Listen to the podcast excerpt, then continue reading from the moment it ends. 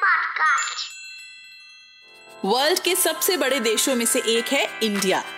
पर इसको महान बनाती है इसकी हिस्ट्री और उससे जुड़े लोग, जिन्होंने अपने अपने तरीके से हमारे देश को आगे बढ़ाया। इस पॉडकास्ट में हम बात करेंगे ऐसे ही कुछ फ़ेमस इंडियंस की, जिनके बारे में हम सबको पता होना चाहिए। इस एपिसोड में हम बात करेंगे एक ऐसे इंडियन की, जिन्होंने इंडियंस को दिया स्वराज का आइडिया। वो स्ट्रॉन्ग फ्रीडम फाइटर जिन्होंने अपने साथी के अगेंस्ट गवाही देने से बेहतर समझा, खुद जेल जाना।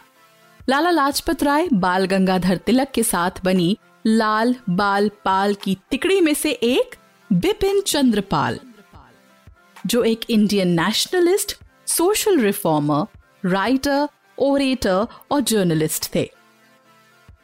बिपिन चंद्र पाल का जन्म सेवेंथ नवंबर 1858 को नाव बांग्लादेश के सियालहट में हुआ था। उनके पिता का नाम रामचंद्र पाल था, जो एक पर्शियन स्कॉलर और जमींदार थे। कोलकाता के फ़ेमस चर्च मिशन कॉलेज से पढ़ने के बाद वो वहीं पर पढ़ाने लगे। इसके बाद 1898 में वो इंग्लैंड गए कंपैरेटिव थियोलॉजी पढ़ने के लिए। और वहाँ रहकर उन्हें पता चला कि एक इंडिपेंडेंट नेशन में रहना कैसा होता है। बिना समय गवाए, वो वापस इंडिया आए और इंडियंस को बताया स्वराज का मतलब और उसकी इंपॉर्टेंस और काफ़ी हद तक कंट्रीब्यूट किया इंडियन फ्रीडम मूवमेंट को एक नई और अलग दिशा देने में। इसलिए उन्हें कहा जाने लगा father of revolutionary thoughts in India और फिर आया इंडियन फ्रीडम मूवमेंट के दौरान हुआ एक ऐसा इंसिडेंट जिसने कई फ्रीडम फाइटर्स की आँखें खोल दी।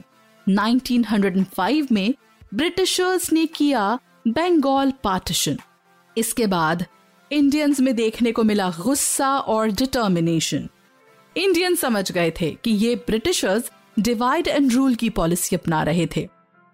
ऐसे में बिपिन चंद्र पाल से आकर जुड़े बाल गंगाधर तिलक, लाला लाजपत राय और श्री औरबिंदो घोष। और उनके मिलने का नतीजा था 1905 का अपसर्ज। ये सभी लीडर्स रेडिकल्स थे, जो ये मानते थे कि केवल बातों से या पीस से हमें आज़ादी नहीं मिलेगी, बल्कि इसके लिए एक्सट्रीम स्टेप्स उठाने पड़ेंगे और हर हालत में आज़ादी छीननी होगी। इसके चलते उन्होंने कई मूवमेंट्स शुरू किए, जैसे द स्वदेशी मूवमेंट जिसमें सभी इंपोर्टेड आइटम्स का बॉयकॉट करके इंडियन मेड गुड्स को यूज़ करने के लिए लोगों को एनकरेज करना था। ब्रिटिशर्स तक अपना मैसेज पहुँचाने के लिए उन्होंने स्वदेशी मूवमेंट के तहत इंग्लैंड की मिल्स में तैयार कपड़ों को मास लेवल में जलाया। साथ ही ब्रिटिश मैन्युफैक्चर चीज़ों के इस्तेमाल के लिए लोगों को मना किया। इंडिया में भी ब्रिटिश ओन्ड इंडस्ट्रीज़ और फैक्ट्रीज में बने प्रोडक्ट्स को ना खरीदने की लोगों से अपील की। इसी इवेंट के दौरान दी श्री औरबिंदो घोष ने वंदे मातरम की कॉल और इसको बिपिन चंद्रपाल ने पूरी तरह सपोर्ट किया। ये एक बहुत बड़ा इवेंट था, जिसने फ्रीडम फाइटर्स को बहुत इंस्पायर किया था। इसीलिए श्री औरबिंदो घोष पर लगाए गए थे सेडिशन चार्जेस और बिपिन चंद्रपाल की टेस्टमनी क्रूशल हो सकती थी। लेकिन अपने साथी को बचाने के लिए उन्होंने पुलिस के आगे कुछ नहीं बोला, जिसकी वजह से उन्हें खुद जेल हो गई।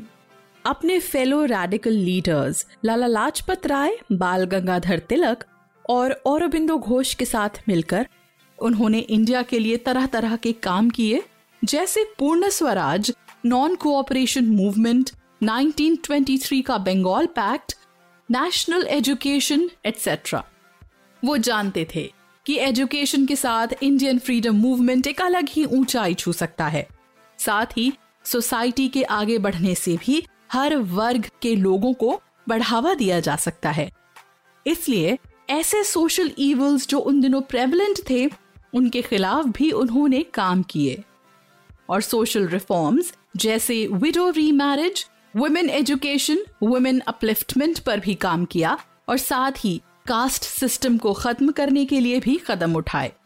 इतना ही नहीं, उन्होंने डेली वेज वर्कर्स के लिए भी पेमेंट बढ़ाने के लिए आवाज़ उठाई। इन सब मूवमेंट्स को आगे बढ़ाने में उनकी कलम ने भी उनका साथ दिया। वो जर्नल्स लिखने लगे और लोगों को अपने थॉट्स और इंटेंशन से जागरूक करने लगे।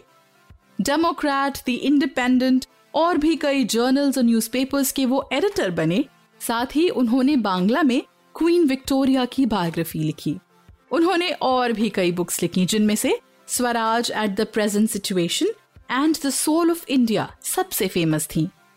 एज अ जर्नलिस्ट, उन्होंने Bengal public opinion, the tribune and new India में भी लिखा।